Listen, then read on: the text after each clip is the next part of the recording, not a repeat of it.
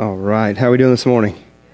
Good, good, good, good, good. If you have your Bibles, grab those. Luke 15 is where we'll be this morning. Luke uh, 15. Uh, before we kind of jump in and get, get going this morning, a couple, couple things just want to bring before you uh, and just let you know to kind of be, be praying for. Uh, remember Leroy Searcy, he's one of our trustees. He had surgery this past week uh, on his neck to have some things done there. Uh, recovering well, still just in a little bit of pain, but be, be praying for him. Um, also, don't forget Summer her uh, father passed away this week as well, so be praying for her. And then uh, Seth, another one of our trustees, uh, him and his wife, well, his wife, had their baby uh, boy. Um, and so he is healthy. Ryder uh, is healthy, and they are at home uh, resting and, and enjoying that little, little guy there. and I think from what I hear, we need to pray for the baby sister. I think she's like two and a half. And so the adjustment there, which is, is always fun. but, but be, be praying, praying there. Um, and so, uh, Luke 15 11 is where we're going to be. And this is a story that is probably uh, well known. Uh, it's, it's one of my favorite stories uh, in the scriptures, especially in the Gospels, uh, to be able to tell. And just some of, uh, as things unfold and happen in this story, man, just, just brings me joy and thankfulness just in my own life. and, and it just it reminds me of the goodness uh, of our Father. And so I just, I love it too because it just reveals so much of God's heart. It, it just shows us God's heart and what He's like and His desire and His care for and love for. Uh, and so uh, I just, just absolutely love that, especially as it pertains to the lost world. But he doesn't just stop there with showing his love and mercy to the lost world, as it even shows his love and mercy toward uh, the religious in this day and even in our day. And so, just I believe the it just hits both sides of the spectrum. Uh, those that you would think have no chance, and those who maybe think that they are in and have the chance, and they've missed what that looks like and even means. And so, just it, it hits and falls everywhere as it reveals uh, God's heart. And so what we're going to look at is, is a parable, and as we've talked about in the past, a parable is just an earthly story with a heavenly meaning. So Jesus is going to tell a story that would be familiar in this day, and as he tells this story, uh, just be looking for because there's characters in this story that's going to be very relatable. That's going to be uh, uh, kind of a driving force to reveal even more of what's really happening under the surface of, of this story. And so uh, that's what he's doing here. And that's what we're going to be looking at in Luke 15, a, a parable, but it's a parable that's going to just, just pierce the heart. It's a parable that's going to get the attention uh, really, really quick of the listeners of this day, and I believe uh, even the listeners here in this room, as it reveals the heart and the mission of God all the more all the more. So, so let, us do that. Let's look uh, Luke 15. We'll get to 11 in a second, but just to kind of uh, set up what's happening here in the story, Luke 15, 1, because context is key, right? Uh, what it in this day uh, is, is what it means. And so that relates us as well. We can draw application from that. Uh, but I've very, very important that we get an understanding of who Jesus is talking to here and what he's, what he's trying to relay to them. So Luke 15, 1 says this. It says, Now the tax collectors and sinners were drawing near to hear him. So, what that lets us know is this is the audience. This isn't the parable yet, but this is the audience that happens to be around, the, the group of people that happen to be around. And I just uh, absolutely love this. And I always in my Bible like to highlight or underline or, or circle this because it just, it, it just, it, it just sticks out to me so much. Tax collectors and sinners drawing near to Jesus, the Son of God. Uh, the, the bad of the, the day is drawing near to the holy of holies. You know what I'm saying? Like, like to, the, to the living Son of God. They are drawn to, they are attracted to. Why? To hear him. Uh, they want to know what he has to say. They want to uh, see what he's going to do. There, there's something about the lost world that is just drawn to Jesus. That just wants to be around him, that wants to hear and see. Why? Because the way he lived, the way that he proclaimed, the things that he did uh, uh, was in perfect alignment, always with the heart of the Father.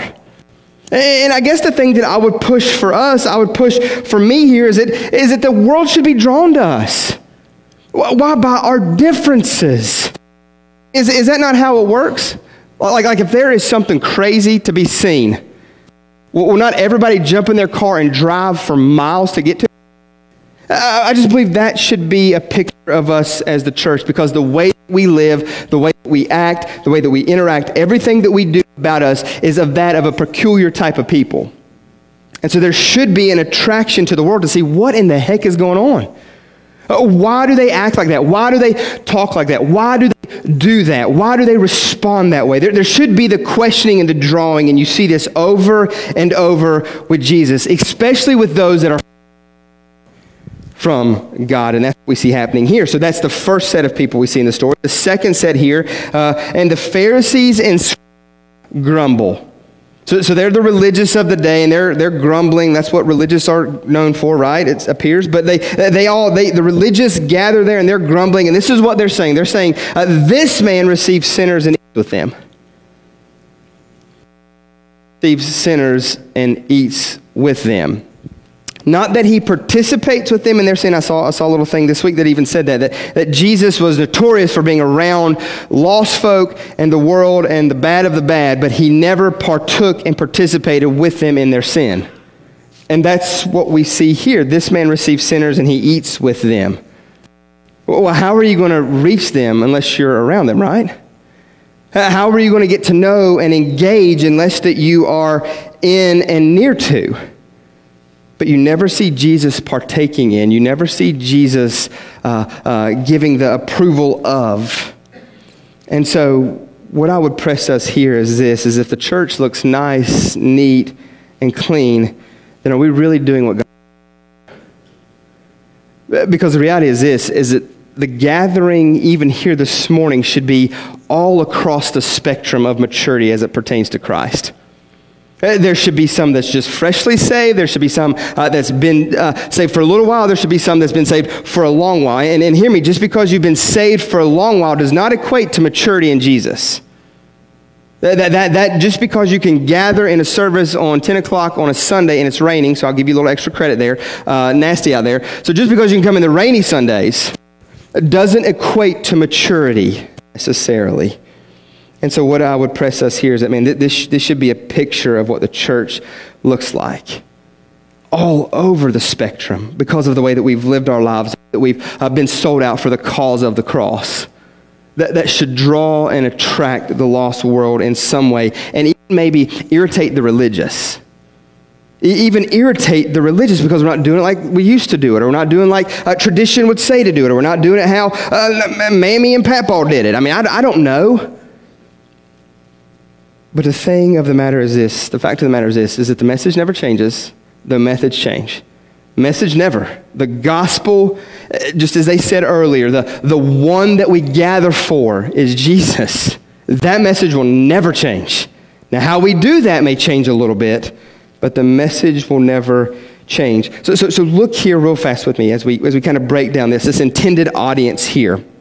The, the first one, the tax collectors and sinners, the, the younger brothers in the story. This is, this is who's going to relate to. The, the younger brother is going to be that of the tax collectors and sinners. And so uh, they didn't observe the law. They could care less really about the law or the rules of the day, uh, cer- being ceremonially pure, those type of things. They, they could care less. Uh, they would be more characterized as wild living, uh, rebellious, sinners. I mean, that's what it says right there. All of those type of things. So they, they didn't care. They were lost and they lived like it. Didn't matter. They were going to do their own thing, march to the beat of their own drum. Uh, they didn't want rules and regulations. They wanted to be free, so they thought that that's how they were going to live. And then the other uh, group here is the Pharisees and the teachers of uh, the law, which would be linked brother in this story. Uh, those who held to uh, morality and, and some of their upbringing. They, they, they knew about the law. They, they worshiped and they, they prayed. They, they did those type of things, those outward type of things. So maybe their heart wasn't present in uh, what they were doing in their actions. But, that, but that's who uh, the, the two audiences that Jesus is talking to. And you'll see in this story, go ahead and just um, uh, break it to you. That's who's going to be linked up as these brothers. So, so when you see the brothers in the story or the in this story of the Father, that's just kind of giving away the surprise to us there. That's who they are. And so this morning, this is what we're going to do. This is going to be the driving force behind everything that we talk about. We're going to look at the two struggles of these brothers, all the while we see the heart of the Father in pursuit. We're going to see the heart of the Father in pursuit. So I'm going to ask you to join me as we pray, and then we'll jump in. Father, help us this morning from you. Father, help us this morning to take inventory. Got to take inventory of our heart. Father, Father, motive matters. Why we do what we do. Father God, even while we've gathered in this place this morning, if it's for any other reason other than for your glory, God, then we've gathered in vain. So, God, may our heart, may our desire, may our longing not be that of the religious elite, but of those that are desperately pursuing, desperately pursuing you. So, Father, reveal this morning things that we need to hear, things that we need to know. God, convict us, draw us, do a work in us. Father, so great that we leave this place never to be the same. Oh, whether that be in salvation for the lost in this room, Father, or for those of us that may be struggling with sin, Father, whatever it may be, God, may you do work in this place for your glory, for your name. Then we pray. Amen. Amen. So, so right out the gate, the first brother, tax collector and sinners, this is what the scriptures say, Luke 15, 11. And he said, this telling the story. This is a story following up from uh, uh, one of a lady who lost a coin and tore, tore, her house upside down to find the coin, and she celebrated and rejoiced when she found it. Uh, the other story is a follow up from uh, uh, the, the one sheep that ran off. Jesus goes and he gets, leaves the 99 and he goes after the one and he gets the one and he puts it on his shoulders and he carries it back and they, they celebrate and they rejoice. And then this story here in Luke 15 11, and this is what he says. He says, There was a man who had two sons. And the younger of them said to his father, Father, give me the share of that is coming to me. And he divided his property between them. So, so this, is, this is kind of a crazy story. Coming from two to get to this one, this is a crazy story. Uh, the crowd would would have went nuts here. I mean, what he's asking for is his inheritance.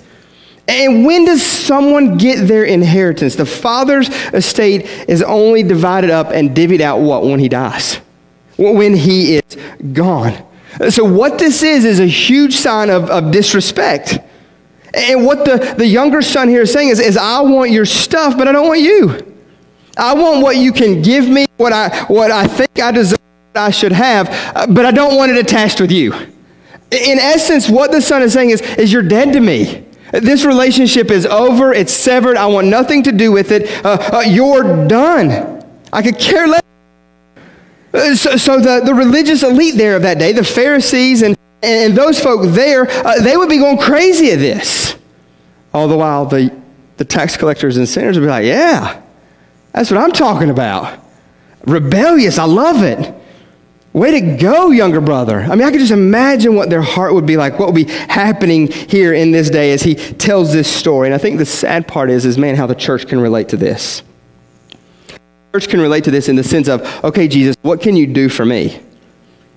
What can you do for me? What can I get out of uh, being here today or being yours or saying that I'm a Christian or, or serving in this department or giving of, of this? What, what, what do I get in return for it? And that's, that's a heartbreaking reality. That, that, that so, so many serve and follow Jesus for what he can do for them instead of just having Jesus.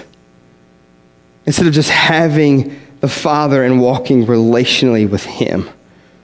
So, so this would mean that the relationship with the Father is over. He's tired of it. He wants nothing to do with it and he moves on just give me what is due to me. Verse 13 he goes on and this is how the story continues. He says not, not many days later the younger son gathers all that he has. So all the estate that was given to him divvied out to him he gathers all of that and he takes a journey into a far country and there he squanders his property in reckless living. So he wastes it. And he lives it up. Like, it's, have you ever like read the statistics of the people that win the lottery I mean, it's, and it's crazy. The amount of people who win the lottery that, that, that end up going broke. I mean, you, are I mean, and, and, even statistically, have you like read like, like these athletes that, that get all this money and these million dollar contracts, how, how quickly after their career's over, I mean, they, they are broke. I mean, like Beanee Weenee broke. I mean, like, like ramen noodle broke. I mean, have nothing. Nothing. I mean, I mean, it's crazy. So, so he's in, in that place. He squanders his, but he does it because he's living foolishly.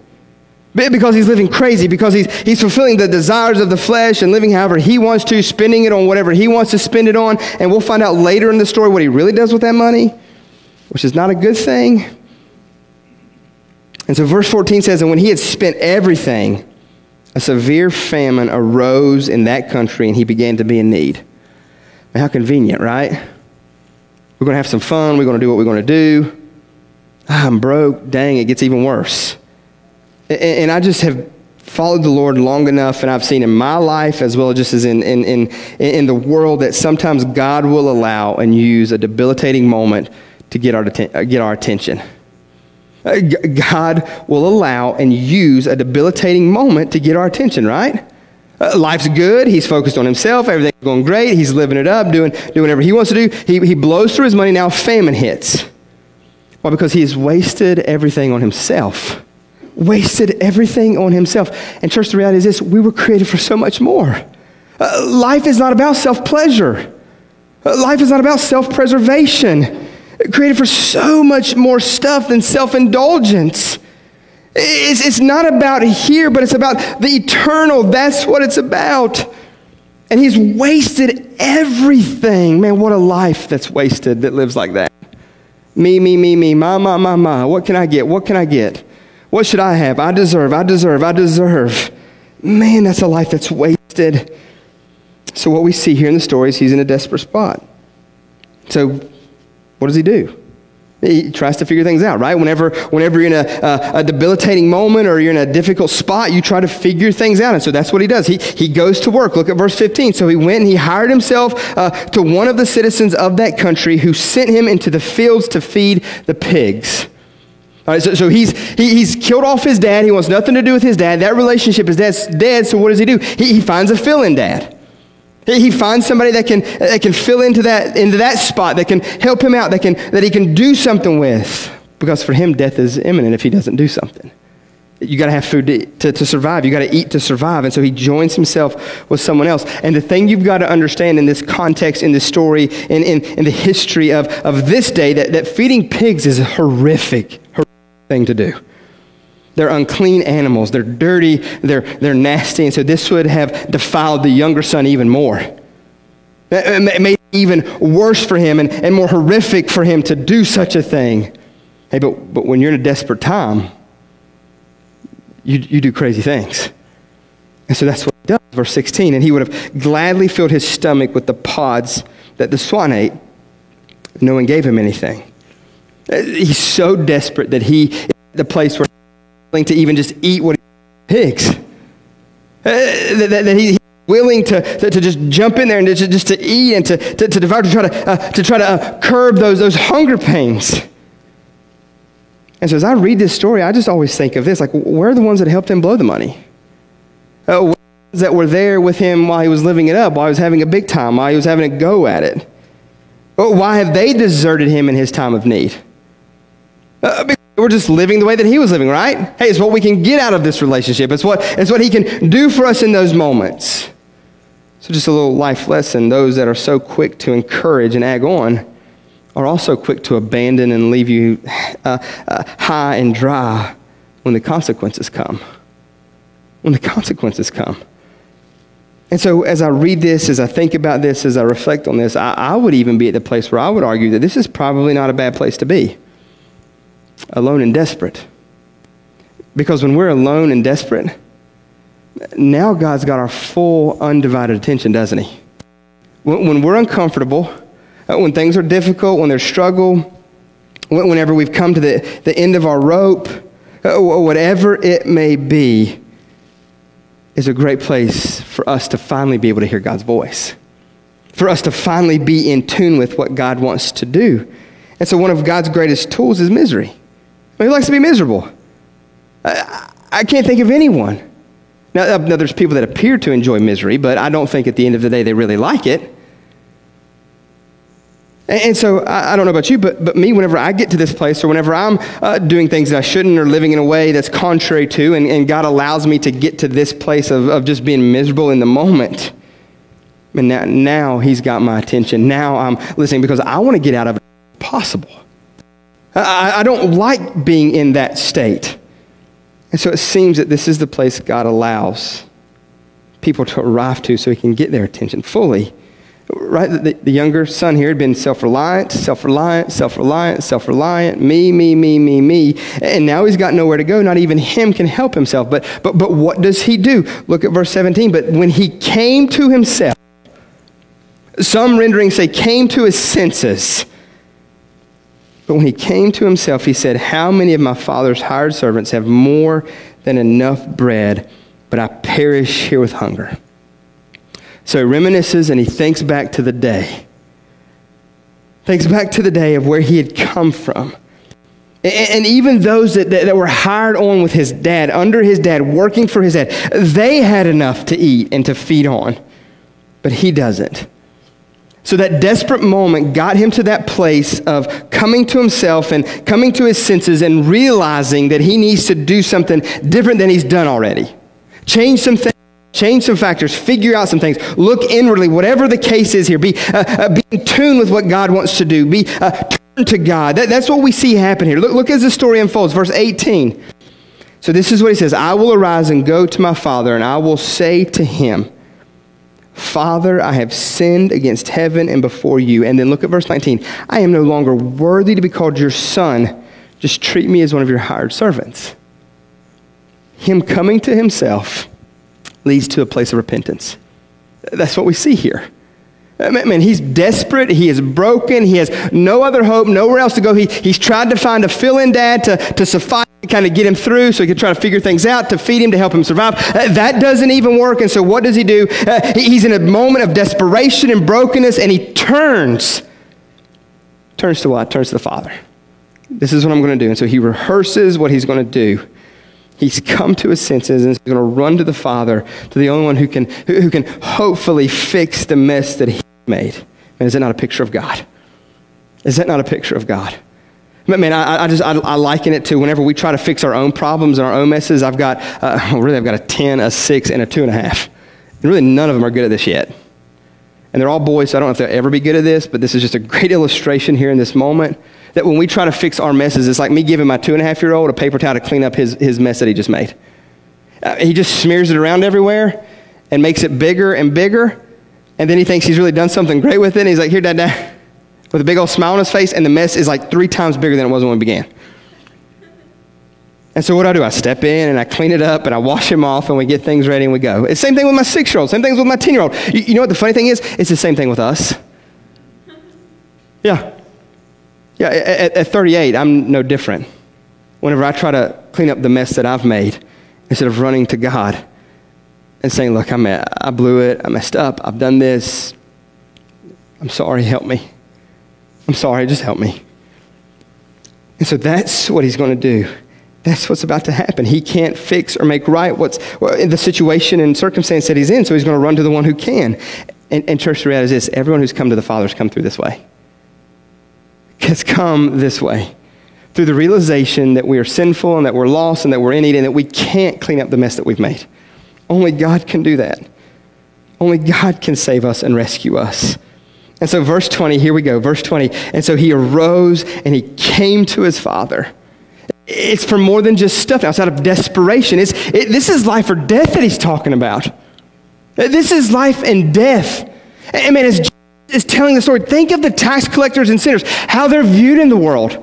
Uh, how, they're, how they're observed, the, the, the hatred toward them. I mean, people did not like tax collectors in that day. I mean, they were crooked, they were manipulative, they were deceitful. I mean, they, they were thieves. They, they, would, they would up the charge of your taxes so they could pocket some before they turned it over. Uh, I mean, I mean they, they were just not nice, good people. Sinners, same thing. And so as Jesus telling the story, that's the heart he's trying to get to. The lost of the lost in the day. So he's in a desperate situation. Death is imminent. Verse 20 as he continues. But, but while he was still a long way off, his father saw him and felt compassion. And he ran and he embraced him and he kissed him. This dad, whose son looked him in the eyes and said, You're worthless. I wish you were dead. Just give me what I deserve. I don't want your last name. I want nothing to do with you. Give me what's mine. And the dad does it, and he runs off and he wastes it all, loses it all, comes back, and in that moment, the dad sees him from a distance. And he runs to his boy and he embraces him and he kisses him. And, church, this is who the father in the story is it's God. It's God. Uh, this, this, is, this is an amazing picture of the heart of our God, is it not? Uh, an amazing picture of the nature and character of our God. Because you've got to understand something. This, this is crazy. This is. A story like this, a dad that would do this, this doesn't happen in this day. Uh, men don't run, men don't display intimacy in this way. They don't do this. And I can imagine as he tells this story, those tax collectors and those sinners who are present hearing this, man, what God's doing in their heart as a result of it. I mean, I could just imagine in their mind. I mean, I don't know if it gets much worse than this to look at your dad in the eyes and say, You're dead to me. I want nothing to do with you. Just give me your stuff. If my boy said that to me, I would give him some stuff like a knock upside the head to begin with, in the name of Jesus with the Bible. You know what I'm saying? And I think we can probably find some scripture somewhere to embrace, I mean, to uh, back that up. Embrace me. Yeah, the Lord would embrace me, all right. But, but man, but man, just imagine in the heart of the lost of the lost that day how horrific this story is and what the dad does. And then, then look, look at what happens here. And the son says to him, Father, he goes into his rehearsed speech. He says, Father, I have sinned against heaven and in your sight. I'm no longer worthy to be called your son. And I would imagine what's about to happen next is something that the son really wasn't braced for or ready for. I would say right now, even in this moment, he's probably a little startled, a little uh, uh, taken back by what's happened. The fact that the dad would, would, would run to him, would embrace him like that, would, would, would kiss him like that. It's, it's probably like, like you're thinking maybe, maybe the kiss of death is coming. You know what I'm saying? Like, like trying to get to me quicker to pound him. I don't know what he's going to do.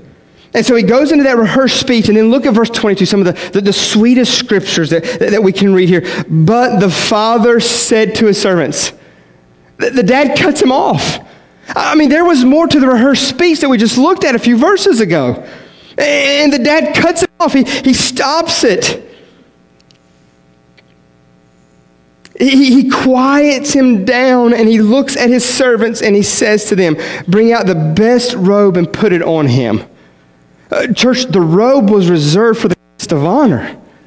This is the scum and trash that left us. Look at what God in restoring the boy. Uh, look at what, I mean, the, the, the, guest of honor gets the robe, and he says, put on the ring on his hand. This is a symbol of authority. To get the ring placed upon your finger uh, uh, by the man of the house is a symbol of authority. He says, and put sandals on his feet. See, sandals were not worn by slaves. Sandals were not worn by hired servants. And what this does is it signifies his full restoration into sonship. That's what the dad does. And my boy comes running, I jump and I go after, and I fall on him, and I embrace him, and I love on him, and he starts into this, this rehearsed speech that he's going to give, and I imagine the nerves that went into that. I can imagine the, the fear that came with that. And then here's dad being crazy. I mean, he just falls on me. He kisses me. He gives me a ring. He puts a robe on me. He gives me sandals. He, I'm his boy again. I'm his boy again. And if, and if the story would have stopped there, it would have been amazing. But it goes further in verse 23 and he says, Bring the fatted calf here and let's kill it and let's, let us eat and be merry. See, see, this fatted calf was reserved for only the most special of celebrations.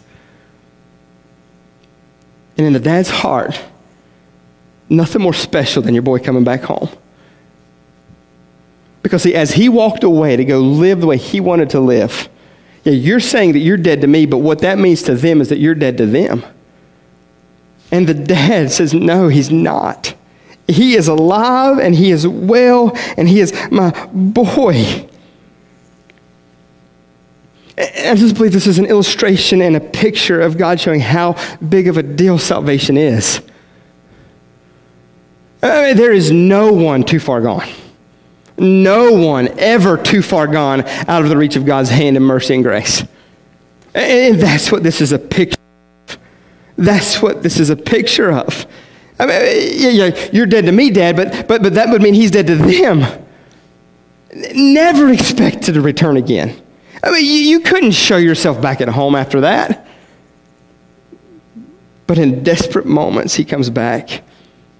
And then listen to the verbiage here in verse 24. For this, my son, was dead, past tense, and is alive again. He was lost, past tense, and is found, and they began to be merry. And is this not a picture of our God? When the lost of the lost comes home, is saved, is rescued, is redeemed.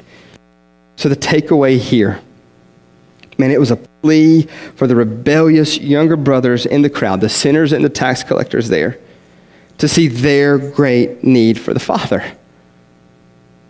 See, as Jesus tells this story, he's telling it, but he's telling it uh, with them in mind, with them in his heart. All along, he's the father. He's, he's the dad that, that, that's in the story being portrayed. And what he's saying is, man, man, my arms are open. Man, I've created you. I have made you. I want you. I want relationship. I want you to know that you can have all of this. I know what society says. I know what the day says. I know what the culture says. I, I know what people around you say, what they think of you. But you need to know this is what you can have. This is what you have access to. And it was a plea for those rebellious to turn and to come to Jesus. And, church, that's what we've been commissioned with. That's the story. That's the story we get to tell. Why? Because for us in this room, it's our story. I don't care how rebellious your rebellion was or how wicked your wicked sinfulness was. But the thing that we've got to remember, us apart from Christ, is horrific. And, and, if, and if you're one that, that's, uh, that's not really sin like the bad sin, so you think, you need to remember something. Your little sin, put Jesus on the cross to die. Put Jesus on the cross to die. And we as a church have the great honor and privilege of sharing this story and going after the worst of the worst. Inviting and having dinner with the worst of the worst. Why? So that we can show and model mercy and grace like Jesus does. Which brings us to the second brother in this story the Pharisees and the scribes. So, so, so, you've got the one spectrum of the rebellious sinners, tax collectors. Uh, now you've got uh, on the other spectrum uh, the, the religious of the day. So verse 25 says this Now his older son was in the field, and as, as he came and he drew near to the house, he heard, he heard music and dancing.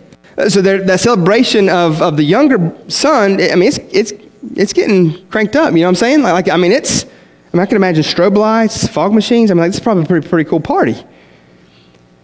Verse 26, it says, And he called for one of the servants, and he asked what these things meant. So he wasn't even aware of it yet. And he said to him, Your brother has come home your father has killed the fatted calf because he received him back safe and sound. And so the younger brother would know exactly what that would mean. In this day, in this context, and what's happening here, he, he, he would understand exactly what was going on.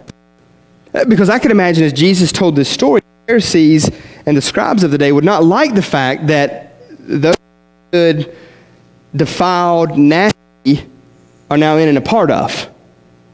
And that's what we're going to see unfold in the story here, in the second part of it. So he knows what's going on. He knows what's happening. Verse 28, but, but he was angry and would not go in. So, so his response to the fact that his brother is back is anger. I mean, he's ticked off. He's, he is mad at the fact that his brother is back and he won't go in. It was nothing to do with it. I mean, this is a huge disgrace. I mean, this is horrific. I mean, the dad, the poor guy. I mean, you, you just get one knucklehead coming back, and now the other one's acting like a fool. I, I mean, I mean this, this is horrific. But what we see happening here in the story is that the, the older brother's heart's being exposed. The, the older brother's heart's being revealed. Which is what? Is the Pharisees and the scribes. The Pharisees and the scribes. It's being exposed. Uh, see, his brother was viewed as lost and gone forever. Lost and, and wanted, didn't need him, had nothing to do with him. And now he's back and he's been restored. And all I can say, church, is this is that our heart and motives will come to light eventually. And, what I know is that God is good and gracious like that. And the, one of the greatest things that He can do is let us get caught in our sin and expose our heart and our motives. Because it's in that moment of being caught that we can either continue to try to cover and run, or we can lay ourselves bare before the King of Kings and Lord of Lords. And let Him be the one that cleans us up and makes us right. Let Him be the one that does that. And so, what, what I've learned is as I've read this, I've looked at this and just lived life, usually the ones that throw the biggest fits and act the most ridiculous are the ones that pretend to be further along and super religious. And that's what we're seeing here. That's who Jesus is talking to the Pharisee and the scribes. And so his actions here are in direct rebellion to the Father's decision. In, essence, he's just like the, he's just like the younger brother earlier in the story. That, that you're, you're an idiot. What are you doing? I mean, have you lost your mind? You're, you're a fool. Why would you do this? I mean, his thought process, his uh, we'll see it's exposed from, from more than what we see here in the moment, but, but, but, but this, him doing this in essence is just as rebellious as the first brother in the beginning of the story. And so, what we can learn from this is that anger is a destroyer. Anger destroys. And, and that's what's happened here. He's had pent up resentment and anger and hate. And as a result of that, it's showing itself now. Uh, because anger separates us from friends, it separates us from family, uh, it separates us uh, from marital bonds, it, it, separates us from children. It, it's, it's crushing. And, and, it can rear its head in all kinds of different forms. Uh, see, see, we think that uh, nasty anger is this murderous rage type stuff. But I would say it's also the grumbling and the complaining and the cold shoulder and the silence and the distance I would say that's just as horrific. See, we want peace, we want help, we want respect, we want love, we want control, we want influence, we want safety, and that list could go on and on and on. And so, sinful anger, what happens is it appears when, when those desires, those expectations, the son knew what he was going to get, the son had been playing the game, the son had been doing stuff that he's supposed to be doing. And when that come in, uh, into attack or into question or, or, or it become uh, uh, not where it was, now he's all up in arms. Now he's all up in arms. So when those di- desires and expectations are more important to us than loving God and loving our neighbor, that's when we will let anger and rage get in the way. When we have misplaced where our hope goes where we have looked and that can't sustain and hold that. The inheritance of the day from his father, from the older brother, shouldn't have been his all. Shouldn't have been the thing that he had longed for and wanted more than anything else. And so, what sinful anger does is it has with it selfishness and prideful motivations. Uh, that's what it does. It's, it's all about me. Again, self preservation. What can I get? What do I deserve? What should, what should be coming to me? Uh, that's what the older brother's revealing now. He's doing the same thing the younger did, just in a different way. And so look at what happens, man. What a dad. What a God we serve. Therefore, his father came out and pleaded with him. There, there's the father's heart revealed again. Um, I mean, what a dad. What a God. The fact that he would still come after, he, he would still pursue and go. I mean, this, this fit that he's throwing is just as horrific as the, uh, the, the open rebellion of the first boy. And so look at verse 29. So he answered and said to his father. So the dad comes out and pleads with him. And the boy engages, and this is what he says Lo, these many years I've been serving you. Kind of like stacking up his resume for a second. You, you, Dad, you need to know something. God, you need to know something. I mean, I, I'm, I was saved at 11 and I'm 38 now. I don't know the math right off my head, 20 something years. And I've been, I've been doing this thing, and I need you to do something for me. I need you, I need you to do something. I deserve this. That's what he's doing. That's what the boy's doing. That's what the Pharisees, the Pharisees were doing in the day. Uh, they knew the law, they knew, they knew the word, they knew those things, and, and they were trying to use that to, uh, to sway God or to uh, um, get God to do something for them. And man, church, how often does a church react like this? Well, dang it, God, I've been coming to church for like six months straight, no missed days. I, I'm just asking for this, and you won't do it. And see, the problem is, is that we expect God to do things He's never promised. That's where the breakdown is. It's not God not doing what he said he's going to do. No, God has done what he said he's going to do. The problem is we don't know what God said that he's going to do, and we expect him to do stuff that he's never said he was going to do. That's where the breakdown happens. I mean, how horrific is this? I mean, all these years I've been serving you. And, and then he goes a little bit deeper, and I have never transgressed your commandments at any time. Mmm. Dad, I've done everything you've ever told me to do. And I've done just like you said to do it. God, I've done, I mean, I pray. I read my Bible some. Every once in a while, I tell somebody about Jesus. Uh, if I cuss, it's not the big ones. I mean, I bless my food. I only did my kids with my weak hand and tell them a Bible verse after. I mean, I've done everything that you said. Where's he ever said to do that? He said to pursue him, to love him supremely to come after him. Uh, church, if God never does another thing for us, he's done too much. If he, on our side of things, would appear to never answer another prayer for us, he's already answered more than he's needed to. The fact that he would even offer salvation to the wicked like us in this room. The, fact that he would, do, man, what a promise and good God we've got. And so the son goes there. I've never transgressed. I've been here all this time, and I've always done what you said, and I've never done anything against you.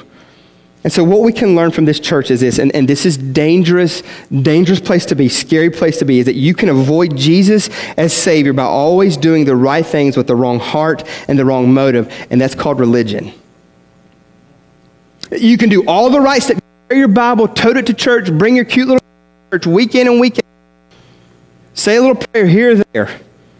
Have the talk, have the jargon down. You can do all the right stuff with the wrong heart and miss it completely we see happening here with, with, with, the older brother.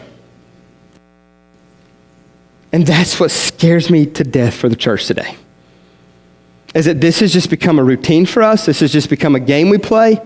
This has just become the stuff that we do. Uh, that's what scares me for the heart of my boys.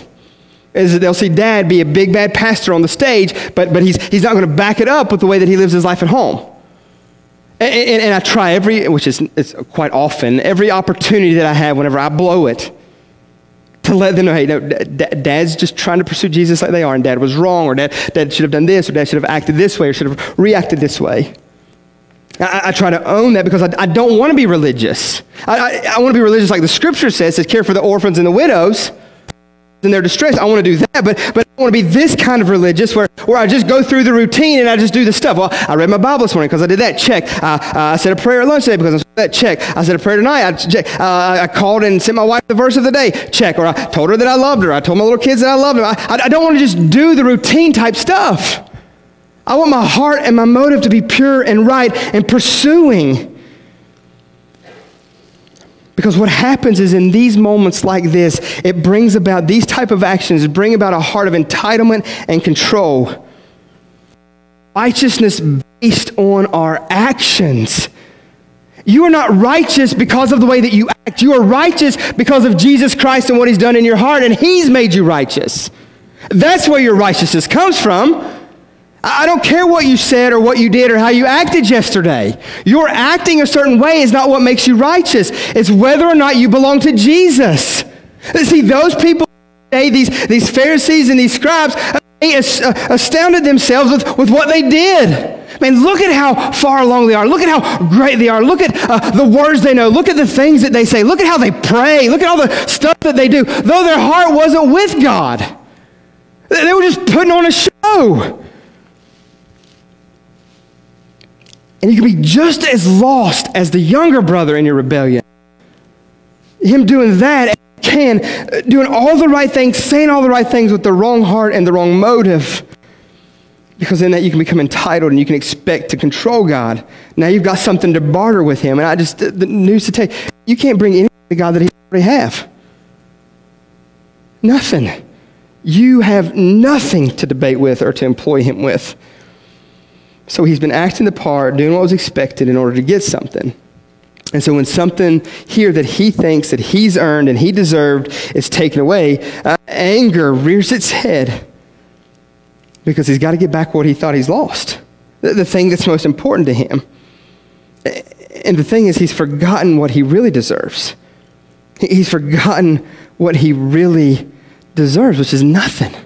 Absolutely nothing. And then look at the dad's response. Man, what, oh, again, man, God is so good. Verse 30, but but when this or but when this son of yours, he's, he's back to the back to the younger brother. This is the brother. Brother says, but but this son of yours came who had devoured your property with what with prostitutes, wild living is what some some scriptures say. You killed the fatted calf for him. Again, he's just trying to build his resume, trying to, uh, trying to uh, uh, make himself look even better, look even better. And that's what the religious, the, the religious do. Man, man, look at how great, look at how awesome, look at what I'm doing. And then look at the dad's response. Look at the father's response. Here it is. This is what's so good. Verse 31, he said to his son, Son, you were always with me. All that I have is yours. You want a calf? There was. Uh, you, you, I mean, you have the authority, you have the position, you have Everything that I have was yours. He didn't know what he had the whole time, which was the Father. He had access to the dad, which brings access to his stuff. He had all that the whole time, and he didn't even know. Why? Because he wasn't there for the right reason. He wasn't there with the right motive and the right heart. So the, so the older brother, he's not interested in the heart of the Father, in the relationship side of things. That's, that's not what he's interested in. His prideful motivation was this it's all about the money, it's all about the greed, it's all about what the Father could give him. And he was trying to earn something that his Father already offered him, that was already there. So, church, you can stop. Stop playing the game, stop pretending, stop, stop trying to, uh, uh, uh, to, to something that you're not. And, and I believe that that does more harm in the world than, than the opposite. Because everybody knows. Everybody knows that that cute little clip on Facebook or Instagram or social media, uh, that that's not the truth and that's not the real, uh, the real happening. Mean, that there is a lot more behind that. And if you don't believe me, next time we have family pictures, I will invite you to come and, and because there's a lot of repentance that takes place after those days in the Miller house. I mean, he was trying to earn something that was there. And the dad says, It was right that we should be merry and be glad, for your brother was dead and now he's alive again. He was lost and now he's found. And again, celebration. Celebration for the lost. The older brother's lost and doesn't even know he's lost. The Pharisees and the scribes think that there's something that they're not. And it's a horrific, horrific state. Church, don't buy into that. Don't think that you're something. I mean, check your heart, check your motive often. Why? Why do you do what you do? Why, why do you gather here? Why are you a part of, of God in, in, in general? Why? Why? So the takeaway is this is that you can avoid Jesus as Savior by always doing the right things with the wrong heart motive. You can avoid Jesus as Savior by always doing the right things with the wrong heart and the wrong motive. Always. Because with it brings a heart of entitlement, righteousness based on our actions acting the part, doing what's expected, but the motive and the reason behind it is for selfish gain and not for the glorification of God and His great name. So as the band comes back up, man, what a story here of love and forgiveness. What a crazy story to be told in this day of people uh, who are living in this way. And Jesus does it as an invitation to come in and to be a part. They could relate so well with the story of the brothers. Sinners and tax collectors as the younger brother, the Pharisees and the scribes, that of the older brother. Both brothers used the Father in different ways to get things on which their heart was fixed. The stuff that they could get, that's what they wanted, not the relationship with the Father. That's what's most important. Relationship with the Father. And what Jesus does in those moments is still steps in and says, Hey, come on. What are you doing? You can pretend and try all you want to, but it, if nobody else sees it, I see it. And if your motive in your heart is not for me and my glory and my great name, it's just in vain. And the thing I love in this story is the fact that Jesus would just tell the truth about themselves. I, I mean, he doesn't doctor it up, he doesn't dumb it down. He just says, look, and he tells the story. All the while to try to woo them and draw them in. So, church, I don't know where you're at this morning. I don't know if you're here and you're lost and you need a Savior. And maybe you're, you align yourselves with that of the, the tax collector and sinners. And I mean, I just don't know. I'm here to tell you, you can. You can that, that's a story. That's a story directed right at. If you're here, maybe you've went to church your whole life, or you've you've pretended, or you've uh, you've done the right thing, whatever, and you, you've submitted and put your faith and trust in Him, and got your righteousness from Him. I don't care how many times you read the Bible last week. I don't care how many devotions you had. I don't care uh, what version you read from. I don't, I don't care. I, I don't care about that. I mean, there should be things in our life that add up and point to and show, but, but I don't have to brag about it. You don't have to brag about it. You don't have to uh, make it big because God knows. He's aware. And you don't have to, you don't have to brag about that because righteousness doesn't come from how many times you read the scriptures. Uh, the, the Pharisees in this day, like, like they, they had the whole Torah memorized, the whole book of law memorized. Genesis, they had all of that memorized.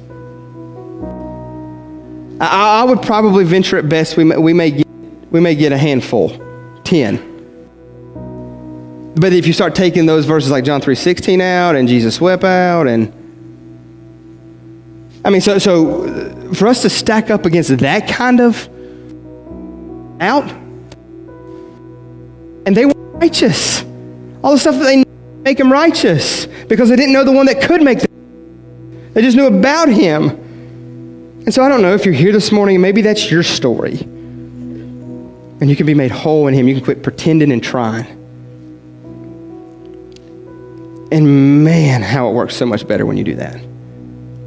It is tiring and it is aggravating and it's frustrating when you try to earn it and do it all on your own. But man, when I realize that I've been invited in and I get to, I don't have to, I don't have to read my Bible. Huh. I don't have to serve you. I don't have to say the right things. I don't have to act the right way. No, I've been invited in and I get to. And I don't know in my mind, in my heart, why I would want to do it a different way. Uh, because the different way doesn't work. The different way is tiring. The different way is, is aggravating. No, no, I get to why because Jesus lives in me. And as he lives in me, he's shaping me and molding me and transforming me. And so then the natural response from my is going to be that of him. I, to, I don't have to, but I get to because I've been invited in as a son. So I, again, I don't, I don't know where you're at this morning. I don't know if you're here and you're lost. I don't know if you're here and you've been pretending. I don't know if you're here and you're just struggling. Whatever the case may be, the altar is open. We would love to pray with you. We'd love to love when you. Jimmy's here. I'm here. Uh, whatever we could do. Any questions about what it means uh, to be a follower of Jesus and to, and to uh, not just play the game, but to be fully in what that means and looks like through faith and relationship with Jesus. We'd love to talk more. Or if you just want to come pray, whatever you do, you be obedient this time as the Father woos and draws as the Father has told an amazing story this morning in this place of the rebellious and the religious, and how He still has desire to pursue and come after and rescue how far gone someone looks or how in someone looks. He desires and He loves and He wants and He comes after. Father, help us hear that this morning. Help us submit to that. Help us to follow after you. Father, there'll be a heart here that don't know His Lord whether that's they've just never wanted to and could care less, Father, or if that's a heart that's been playing the game this whole time, their entire life, however long. Father, that you would just open and reveal, Father, because I'll tell you one thing that's going to happen. Regardless of how lost we may think they've been or how saved we may think they've been, and they're. Father, the church is going to celebrate one coming to you. So, Father, move in this time. It's for you. name we pray.